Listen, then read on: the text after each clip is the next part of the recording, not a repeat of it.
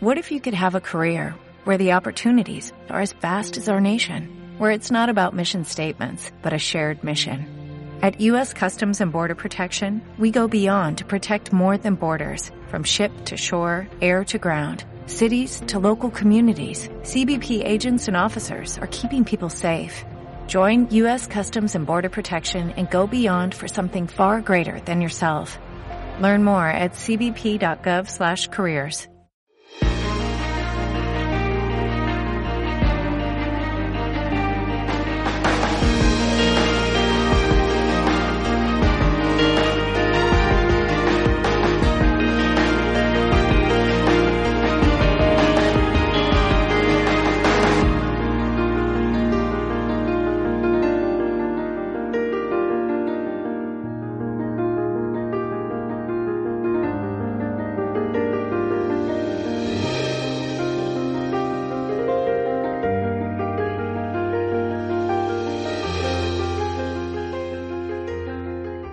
Empezamos la lección eh, número 12, que tiene un título muy atractivo, ¿no? el, tema del sábado. ¿Cómo vivir y experimentar el carácter de Dios? Yo os quiero preguntar antes, de todas maneras, eh, ¿cuál fue el último regalo que habéis recibido? Te voy a contar dos, porque para mí eh, ayer me dio mi hijo el pequeño un abrazo y eso fue uno de los regalos más grandes que, hacía tiempo que tenía ganas, ¿no? Pero si te refieres a un objeto así material, pues mi madre. Estaba ahí acompañándola unos días y siempre está pendiente de muchas cosas y quiere regalar siempre de todo y finalmente pues me hizo un regalo así que me hizo mucha ilusión. Qué bien, muy bien. Bueno, yo también he de decir dos, ¿no? Uno son los regalos que se me pasan inadvertidos. La vida, la salud, todos estos, ¿vale? Pero estos como los tienes cada día, pero hace poco cumplí mi 60 aniversario y mis hijos planificaron estar juntos todos y pasar un fin de semana juntos. Eso fue genial. Qué bien. ¿Veis? Los regalos es algo que nos gusta, ¿verdad? Que nos, siente, nos sentimos bien cuando la gente nos regala algo porque nos quiere o porque piensa en nosotros y, dedica un tiempo a pensar en lo que necesitamos y nos hace, un regalo, ¿verdad? Bueno, pues el sábado eh, es un regalo que Dios también nos ha concedido, ¿vale? El sábado es mucho más que 24 horas de descanso de trabajo. Es, es un regalo, como os decía, de tiempo, de tiempo. Eh, rico, íntimo que nos brinda el Creador. El Señor quiere estar con nosotros, ¿de acuerdo? Y Él nos regala un tiempo mm, para poder disfrutar de su presencia más que cualquier otro día. Pero, ¿qué tiene que ver el sábado con la educación? Nos podemos preguntar, ¿no? ¿Tiene algo que ver? ¿Eh? Pues mira, simplemente pensad en todas las actividades que hemos hecho en sábado, ¿verdad? El sábado ha sido como una especie de universidad, pongámoslo entre comillas, a través del tiempo, donde hemos sido aceptados, educados, seguimos investigando la palabra de Dios. Hemos dedicado mucho tiempo en sábado a poder progresar en el conocimiento de Dios. Aprendemos a relacionarnos. Exactamente, ¿vale? Nos unimos en oración. Es, es un espacio que Dios sabía perfectamente que lo necesitábamos. Si no, nos hubiéramos olvidado. Olvidado de él. Eh, el texto de memoria de esta semana cita un versículo que se encuentra en, Marcos, que me gustaría que lo buscarais, capítulo 2. Y voy a, leer, primero un poco para situarnos. El versículo 24. Versículo 24.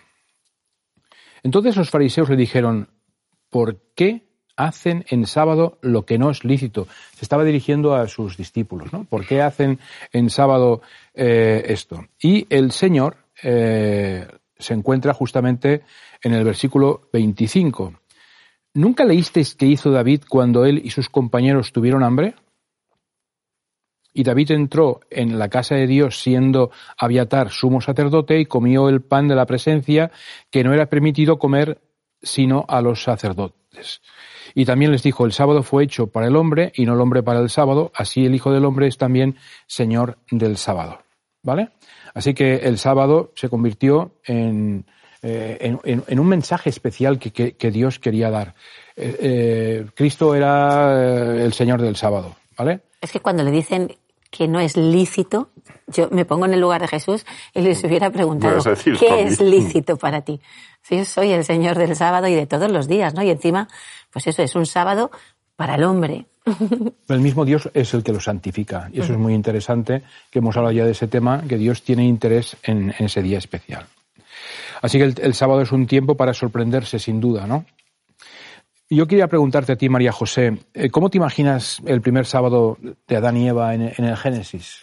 Lo he imaginado muchas veces en el Edén, sí, el primer sábado, ¿no? Con Adán y Eva. La verdad es que para hacer un paralelismo, más o menos, voy a hacer un paralelismo con lo más parecido para mí, que es lo de entender el amor de Dios, ¿no? Hacia nosotros. Y para eso, pues, me remito al nacimiento de nuestro primer hijo, ¿no? Eh, nuestro primero, el segundo y los que vienen, pero el primer hijo que es cuando tienes todavía la casa no preparada para niños, pues hay cambios, ¿no? Te empiezas a plantear, nosotros nos planteamos un cambio en la alimentación porque pensábamos, estamos convencidos de una alimentación pues más sana y queríamos que él viviera con unos buenos hábitos. Cambios en el hogar, pues cuidado, ¿no? ¿Qué le puede pasar aquí? Intenta recuperar todo lo bueno que hicieron tus padres contigo y que te habías relajado, lo retomas. lo, retomas totalmente y haces cambios pensando en la habitación, cuál va a ser su cunita, cuáles van a ser todos los, los enseres que va a necesitar. Y, y bueno, y de repente pues estás pensando y planteando todo esto y un día viene. Mm. Viene ese bebé que tanto has anhelado, que has estado pensando en él y ese día cuando viene es que no lo quieres olvidar. Puedes pasar un parto bueno, un parto malo, pero llega un momento que el día en que nace, yo lo recuerdo todo, los dos hijos que he tenido, de, todos los detalles, de, de incluso los enfermeros, no lo quieres olvidar. Y te apetece celebrarlo cada año, ¿no? Cada año de vida que Dios le regala es como un regalo que te está haciendo junto a tu hijo. ¿Cuándo es el cumpleaños de tu hijo? Hoy, el de mayor, hoy, hoy cumple el mayor un añito más, ¿no? Ya, 18 años. Entonces es algo que no quieres olvidar nunca. Y yo me pongo en, parte a pensar, porque ese es el momento donde te das cuenta cuánto te han querido tus padres, ¿no? Lo que han hecho también por ti, todo lo que tú estás proyectando hacia tus hijos, pues tus padres también han hecho por ti. Y me imagino a Dios, pues pensando en la creación de ese hombre, ¿no? Creándolo todo, pensando un poquito, pues, e, en la mujer, en el hombre, en todos los preparativos, qué espacio voy a tener, cuáles van a ser los astros, el planeta, el jardín que les voy a colocar, los seres vivos, y finalmente crean a Adán y Eva. ¿No? Me encantaría ver como una especie de, de reportaje de los cambios en el rostro de Adán y de Eva cada vez que iban descubriendo las cosas. Tuvo que ser increíble. Y la expresión de Dios, ¿no? Mirándolo todo, la, inocencia, la ignorancia, todo de estar contemplando. Cuando un bebé le traes algo nuevo, cómo contempla todo, pues es, lo, es algo muy parecido, ¿no? Y me imagino a Dios tan orgulloso y, y con un amor como el padre hacia su hijo, y, y esos seres, pues criaturas inocentes y todavía, pues nuevas en ese paraíso. Qué bien. Mira, tengo una cita del Deseo de todas las gentes en la página 248 que dice, por haber reposado en sábado, bendijo Dios el día séptimo y lo santificó. Es decir, lo puso aparte como un día santo. Lo dio a Adán como un día de descanso. Era un monumento recordativo de la obra de la creación y así una señal del poder de Dios y de su amor. Y el sábado es una invitación a recordar el poder, la grandeza de nuestro Dios como creador, como salvador, como sustentador. Esta semana traigo yo un objeto. ¿Sí? Y es un objeto muy simple, que es un chupete. Muy bien. ¿Vale? Cuando veis un chupete, ¿qué os recuerda? ¿Cuál es la primera imagen de un chupete? ¿Un bebé? Un bebé. Sí, Andreu, Andreu y Elena. claro, si son tus hijos y tienes, pues un bebé, ¿no? Tus hijos. Entonces, para mí, este objeto es lo mismo que el sábado. Yo creo que cuando vemos una señal de estas es, pues recuerdas tu hijo. Y cuando Dios creó el sábado, ¿qué quería que recordáramos? Al Creador. Claro. Al Creador. Entonces, es muy fácil para cualquiera de nosotros a veces, pues vernos atrapados en normas, reglamentos, lo que se puede hacer, lo que no se puede hacer. Y quizás eh, al final se vuelvan todas estas eh, un fin en sí mismas, ¿no? Como hemos estado leyendo, que, que, que no estamos realmente ver el medio para alcanzar ese objetivo. Y ese objetivo lo que Dios quería con el sábado era realmente tener un conocimiento más amplio del carácter de Dios al que servimos, conocerlo un poquito mejor. Y ese es un día muy oportuno para educar. El sábado es un momento para educar, pero en el reflejar el carácter de Dios. Sí, para Dios tenía mucha importancia esa idea, porque cuando, le cuando Dios le pide a Moisés que saque a los israelitas de Egipto, había, todo el mundo tenía claro de que la perspectiva de Dios se había ido perdiendo durante esos años de esclavitud. Y el, tema, y el tema del sábado era un tema que quería recordarles y quería ponerles un ejemplo, quería hacerles vivir esa experiencia que hacía tiempo ya que, que no tenían, porque seguramente en Egipto vivirían el sábado de una manera muy especial. Como esclavos. Como esclavos, exactamente. Así que eh, el sábado se presenta como una experiencia de aprendizaje fundamental en su viaje de redescubrimiento. Me gusta esa expresión, ¿no? Vuelve a redescubrir la, idea de Dios. Y en eso eh, podríamos buscar en el capítulo 16 de Éxodo, donde eh, a partir de una queja eh, aparece el episodio que queremos desarrollar. Sí, y fíjate, en el versículo 3 dice, y les decían los hijos de Israel, Ojalá hubiéramos muerto por mano de Dios en la tierra de Egipto, cuando nos sentábamos a las ollas de carne, cuando comíamos pan hasta saciarnos, pues nos habéis sacado a este desierto para matar de hambre a toda esta multitud.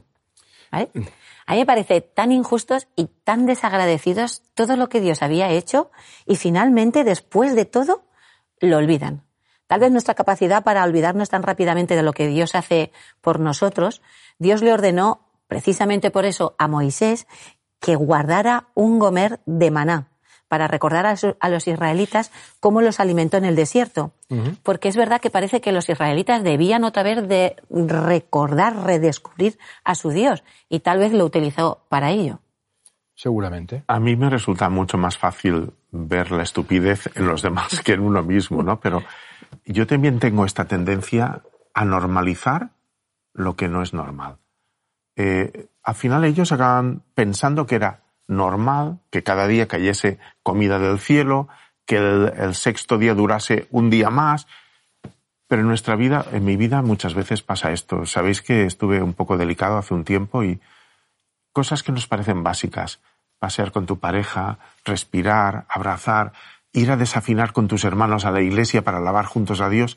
Todo esto que nos parece ordinario es extraordinario.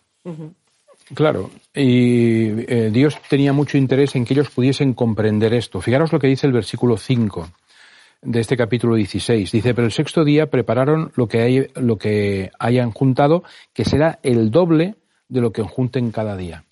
¿Vale? Eh, eso es otra vez un milagro. Que cayera pan del cielo eh, nos parece algo ya súper asumido, pero esto no deja de ser una situación eh, muy sorprendente y muy interesante para aquella gente, ¿no?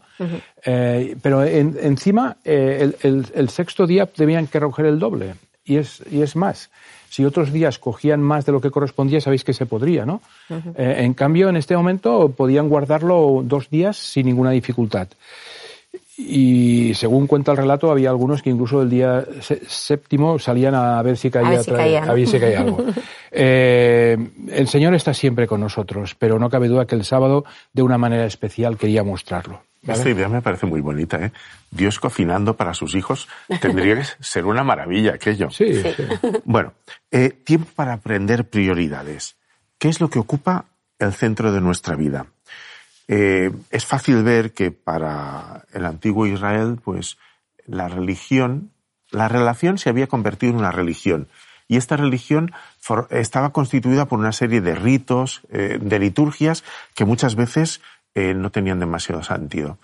Mira, esto es un paréntesis, ahora que no nos oye nadie. Una de las cosas que menos me ha gustado de este rodaje es el maquillaje, ¿no? Porque es como muy aparatoso todo esto. A mí me gusta. Pues, y hago lo mismo. Me maquillo, sobre todo el sábado, como de adventista, para parecer un poquito más, ¿no?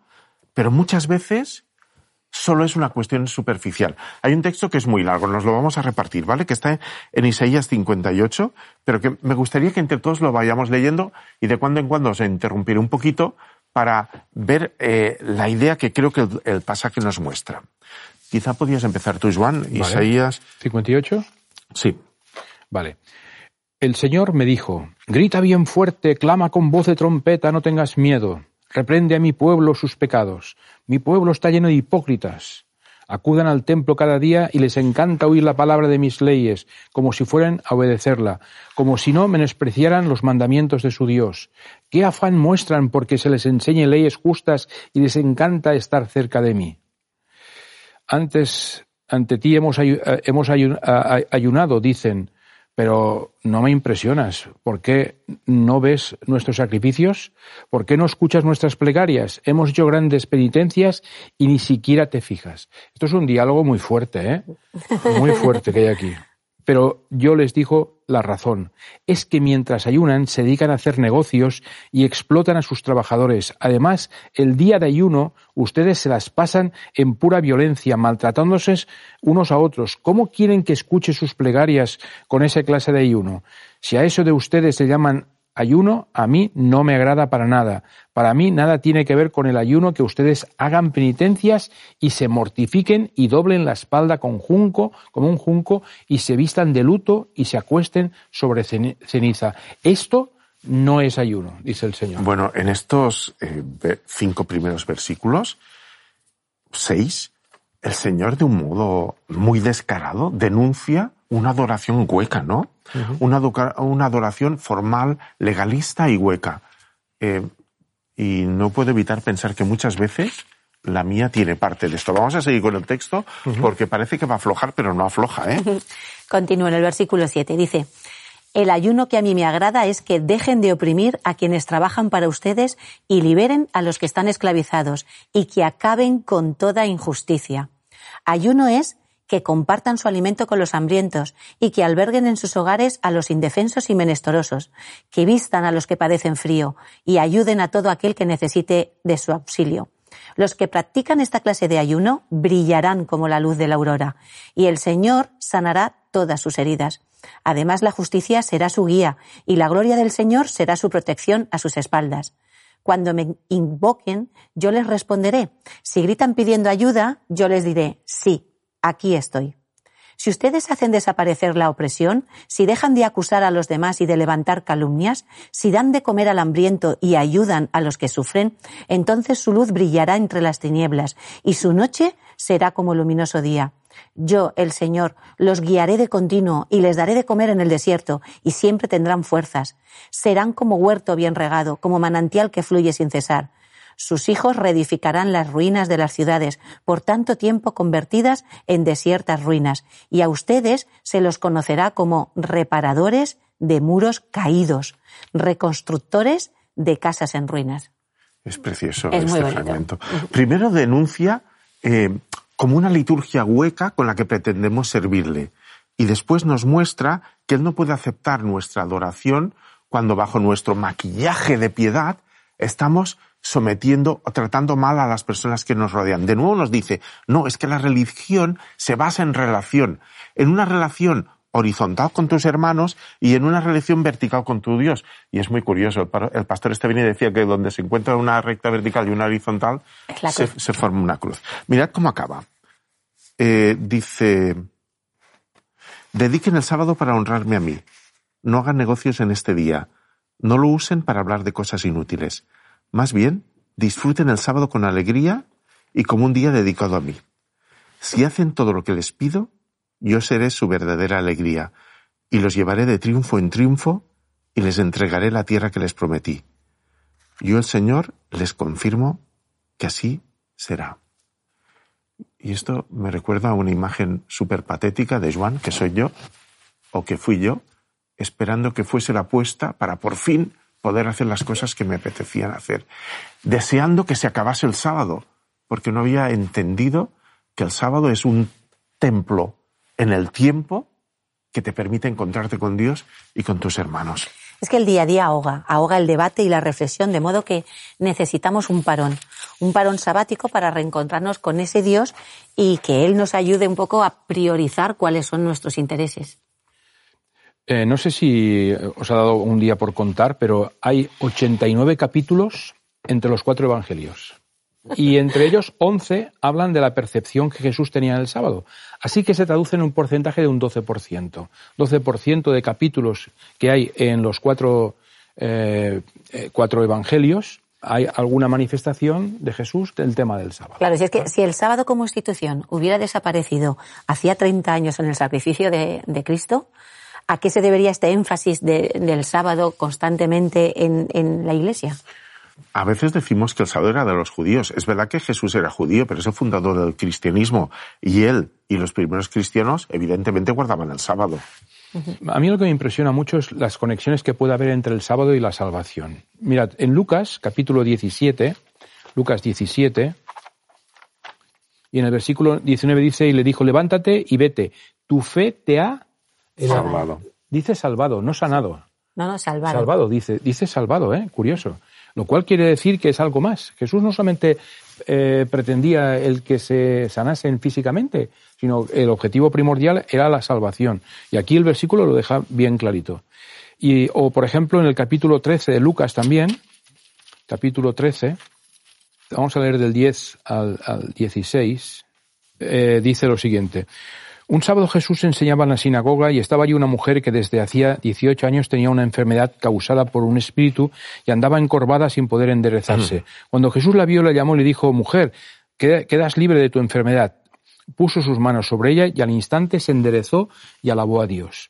Pero el principal de la sinagoga se enojó de que Jesús le hubiese sanado en sábado y le dijo a la gente, seis días hay para trabajar, en ellos venid para ser sanados y no en sábado, ¿vale? La reprimenda. Oye, dejad al Señor, que tenéis muchos días, dejad el sábado en paz. Entonces el Señor le replicó, es fuerte eso, ¿eh? Hipócrita, cada uno de vosotros no desata el sábado un, un buey o un asno y lo lleva a beber y esa hija de Abraham, que hacía 18 años que Satanás la tenía atada, ¿no fue bueno desatarla de esa ligadura en sábado? Y cuando digo esto, se avergonzaron de todos sus adversarios.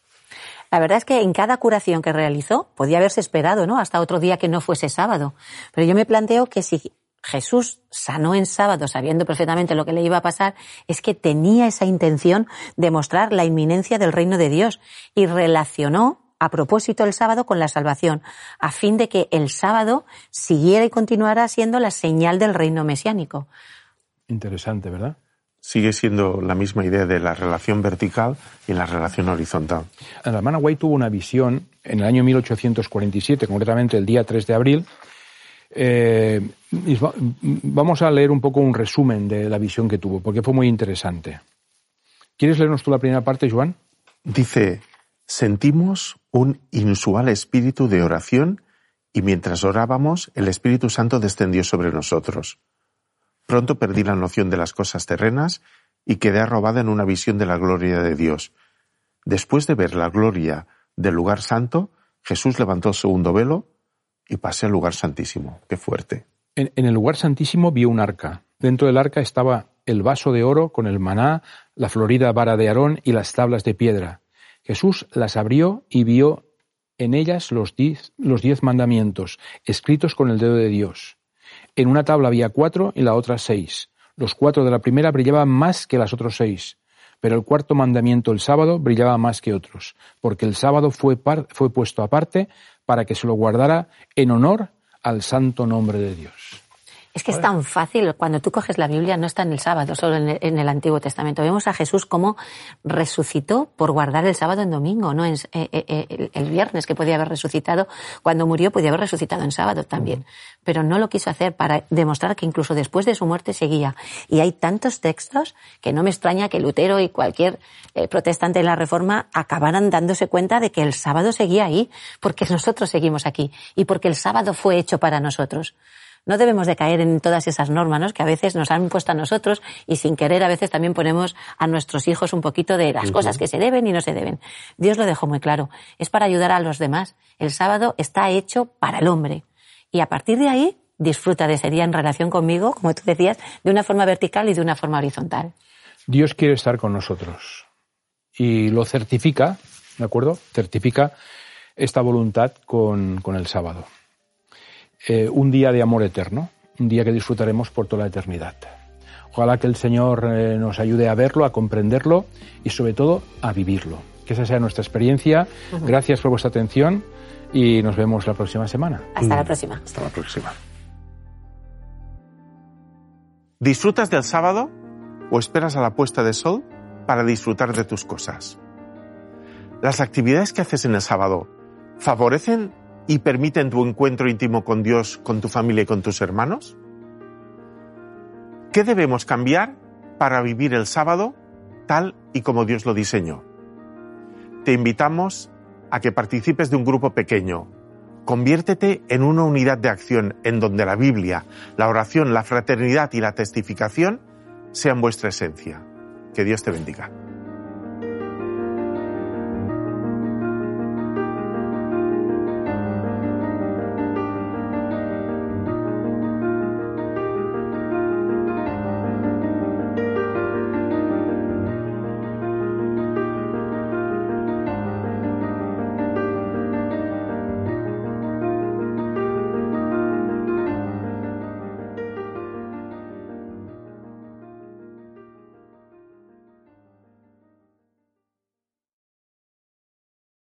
Dale más potencia a tu primavera con The Home Depot. Obtén una potencia similar a la de la gasolina para podar, recortar y soplar con el sistema OnePlus de 18 voltios de Ryobi desde solo 89 dólares. Potencia para podar un tercio de un acre con una carga. Potencia para recortar el césped que dura hasta dos horas. Y fuerza de soplado de 110 millas por hora.